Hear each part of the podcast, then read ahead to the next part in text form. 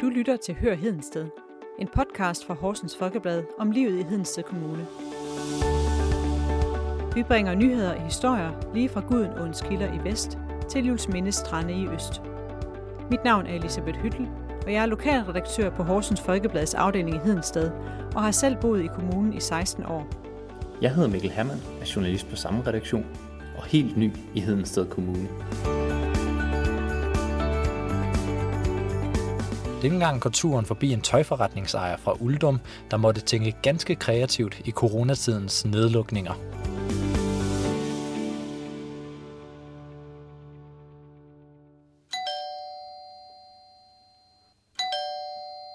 på de her Anna Montana, Ja, som har lynlås her foran, og de har lynlås hernede ved benene. den er rigtig fin. Har en Det er den. sort og blå, og i en lækker chokoladebrun. Jeg hedder Mathilde Gråsbøl, og øh, jeg er født og opvokset her. Faktisk, øh, min øh, far har, har butikken også sammen med mig, og øh, jeg er vokset op op ovenpå. Der har vi boet, siden jeg var helt lille. Og min farfar havde butikken før, så min far er også vokset op her. Og øh, så er jeg jo kommet hjem for ni år siden i tøjbutikken her, hvor vi har dame- og herretøj. Man kan sige, det er jo en lidt øh, gammeldags øh, butik, fordi at i dag er der jo rigtig mange konceptbutikker, hvor at her, der er noget øh, for hele familien. Så øh, der er egentlig ikke som så frygtelig mange butikker med, med så stort udvalg, som vi har herude ved os. Nå, det har jeg også, ja. Vi har lige sat dem i øh, Ja, jeg bare lige Men vi har lidt til de yngre, vi har lidt til de ældre, vi har lidt til dem, der fylder noget, og lidt til dem, der ikke fylder så meget. Så øh, der er lidt af det hele. Men vi skal jo lige spole lidt tilbage der til marts sidste år, hvor øh, coronakrisen ramte, og landet lige pludselig lukkede ned. Hvordan oplevede en butik som jeres både den første og den anden coronanedlukning?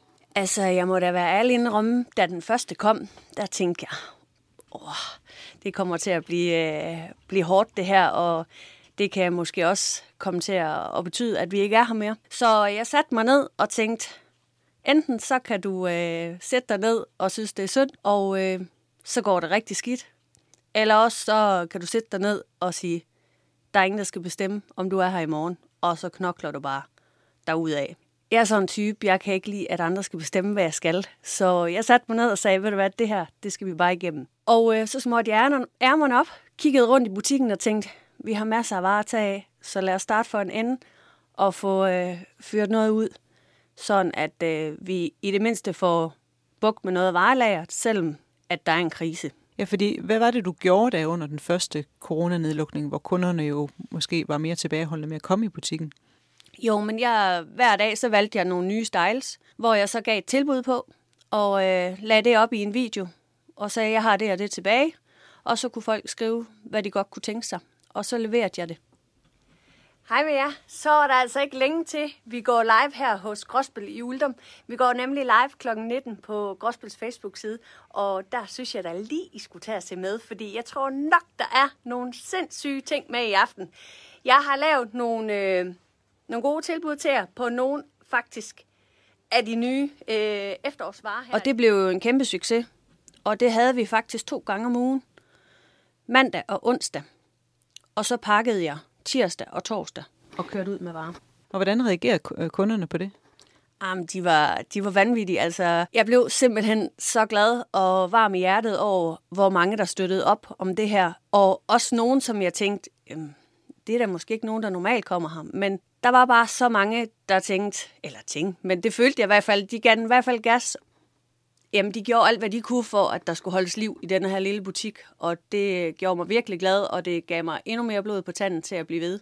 De tog sindssygt godt imod det, og det var der jo også flere rundt omkring i landet, der gjorde, fordi at, øh, vi har jo fået mange kunder rundt omkring. Jeg har lavet nogle, øh, nogle gode tilbud til jer på nogle faktisk af de nye øh, efterårsvarer her. Det er tosset, men øh, jeg synes simpelthen, at øh, I er så gode til at, at støtte os, og øh, I skal da også have et par rigtig gode tilbud her, selvom at det er nogle af de... Og jeg skulle da lige over den der hørtel til at starte med, for inden vi havde det her corona, der har jeg jo hele tiden sagt, nej, det er nok ikke lige noget for os. Men da den kom, så var jeg jo ligesom tvunget til at gøre noget, og så tænkte jeg, ved du hvad, det gør vi. Og så skulle jeg over den hørtel der med lige at tænke, hvad så hvis folk bliver træt af det? Men der måtte jeg bare ja, slå mig selv oven i hovedet og sige, ved du hvad, så må de scrolle forbi, fordi at nu skal du bare kæmpe, og det er din forretning, og der er ikke nogen, der kommer og gør det for dig. Det fungerede rigtig godt, og så øh, vil jeg sige, at jeg tror aldrig, jeg har arbejdet så meget, som, som jeg gjorde i, i de uger der, fordi at når jeg kom ind, så var det hele tiden, nu skulle jeg finde på noget nyt, og nu skulle jeg lave nogle videoer, og jeg skulle svare, og, og lige stille begyndte der jo også at komme nogen i, i butikken, øh, lige så stille. Så, øh, så der var faktisk rigtig meget at se til. Måske endda mere, end, end jeg lige synes, der var normal. Øh, fordi man hele tiden skulle finde på nye ting og nye idéer. Og så gøre bilen klar til at, at køre ud. Da anden krise så kom, så havde jeg faktisk lavet en plan, at hvis øh, der kom så en nedlukning igen, så, øh, så skulle jeg bare trykke på en knap. Så havde jeg klar, hvad vi skulle gøre. Så da det blev øh, nævnt, jeg tror det var en torsdag aften eller onsdag aften, så kunne jeg fem minutter efter, at de havde sagt i nyhederne, at der blev lukket, trykke på en knap, at fra på mandag der starter vi livesalg mandag og onsdag igen. Sådan rent økonomisk, hvad har det betydet med coronakrisen for din butik? Jeg vil ikke sige, at det har været en fordel, kan man, hvis man kan sige det, men, men det, har været, det har været godt for os. Altså, jeg tror nogle gange, at når tingene er for nemme, så har vi det med at sætte os tilbage og tænke, det kører fint. Men når tingene bliver svære, så skal vi arbejde for det, og vi kommer med nye idéer. Og øh, det er ikke altid tosset. Så, øh, og jeg kan faktisk godt lide at arbejde nogle gange, når det er lidt svært, fordi øh, det gør, at man bliver mere kreativ, og det gør, at man tænker nogle andre ting. Så med alt det her, det har jo også bare bevist, at man indimellem lige skal sætte sig ned og sige, ved du hvad, nu vender du lige posen og gør det på en helt anden måde. Fordi det giver noget nyt hver gang. Men har det ligefrem betydet en bedre økonomi for jer? Ja, det har det. Fordi at vi, øh, vi får jo meget mere opland, og øh, på denne her måde er vi hele tiden ude og vise, hvad vi har. På landsplan er der jo meget sådan bekymring for de fysiske butikker med stigende konkurrence fra netsalg. Øh, hvordan ser du på den? Jamen det er da klart, øh, at nettet det er en stor konkurrent. Men jeg tror også bare på, at vi som butikker skal holde fast i det, vi har. Og øh, vi kan yde en god service. Vi kan være der 100%, når de kommer ind og vejlede. Og øh, det kan vi også, selvom vi laver online salg. Altså, øh, vi har jo ikke nogen webbutik. Det kommer vi heller ikke til at have. Vi kører det hele via Facebook og på Messenger, og det gør også, at vi er personlige. Øh, hvis kunderne ønsker noget her, så er det øh, mig, de får fat i på Messenger, og jeg kan vejlede dem så godt øh, som muligt og tage mål og det ene og det andet. Og øh, vi er ikke bare et klik. Her har vi en kommunikation. Ja, er de korte? Det er lidt 14 del, ja. ja. Så lidt stumpe. Ja, flotte. Rigtig fint. Vi skal tro på det, vi kan, og så skal vi lade de andre om det andet. Butikkens fremtid, hvad tænker du om den? Jamen, den ser da god ud. Altså, øh, Uldum er en lille by, men vi kan mange ting.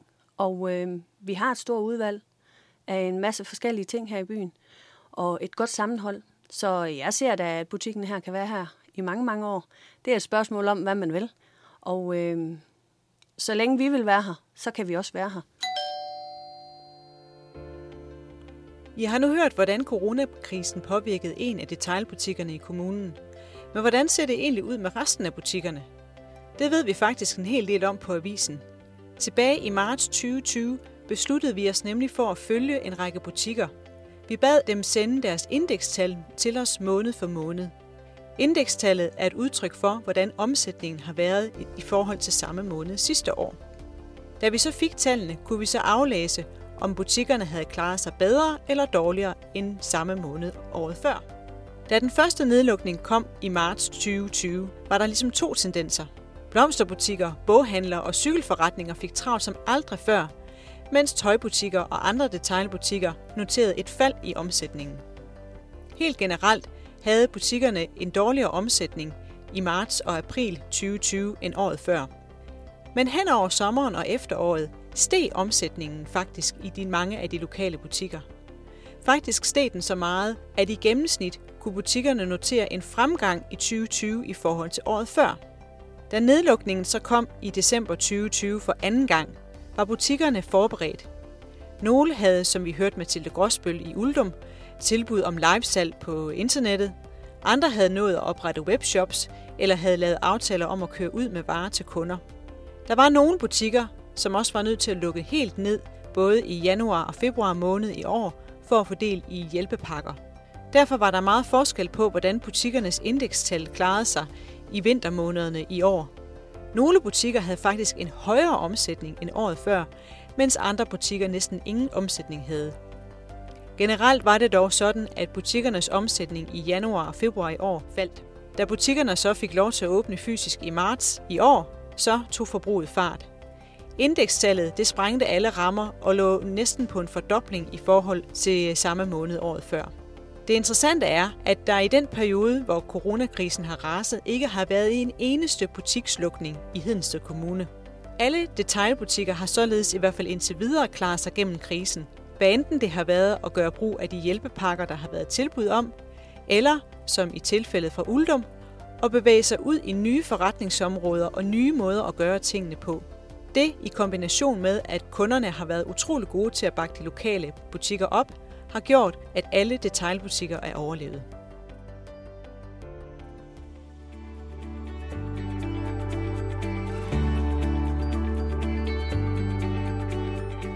Og vi skal selvfølgelig ikke glemme ugens lyd.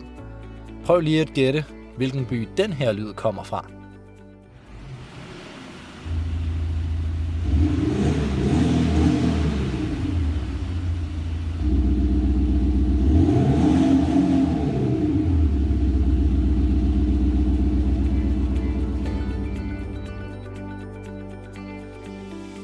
At hjælpe dig kan jeg sige, at byen også har lagt navn til en nærtliggende stationsby og en strand.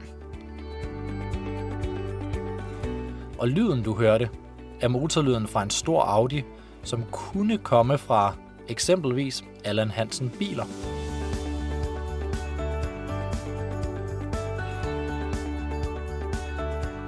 Du har måske allerede gættet, hvor næste uges podcast vil gå hen, men lad os bare lige afsløre det for en god ordens skyld. Næste uges podcast går altså til Daggård. Tak fordi du vil gætte med. Har du en historie, som du gerne vil høre mere om, så send os en mail på hedensted Du kan finde flere episoder på vores hjemmeside og der, hvor du henter din podcast.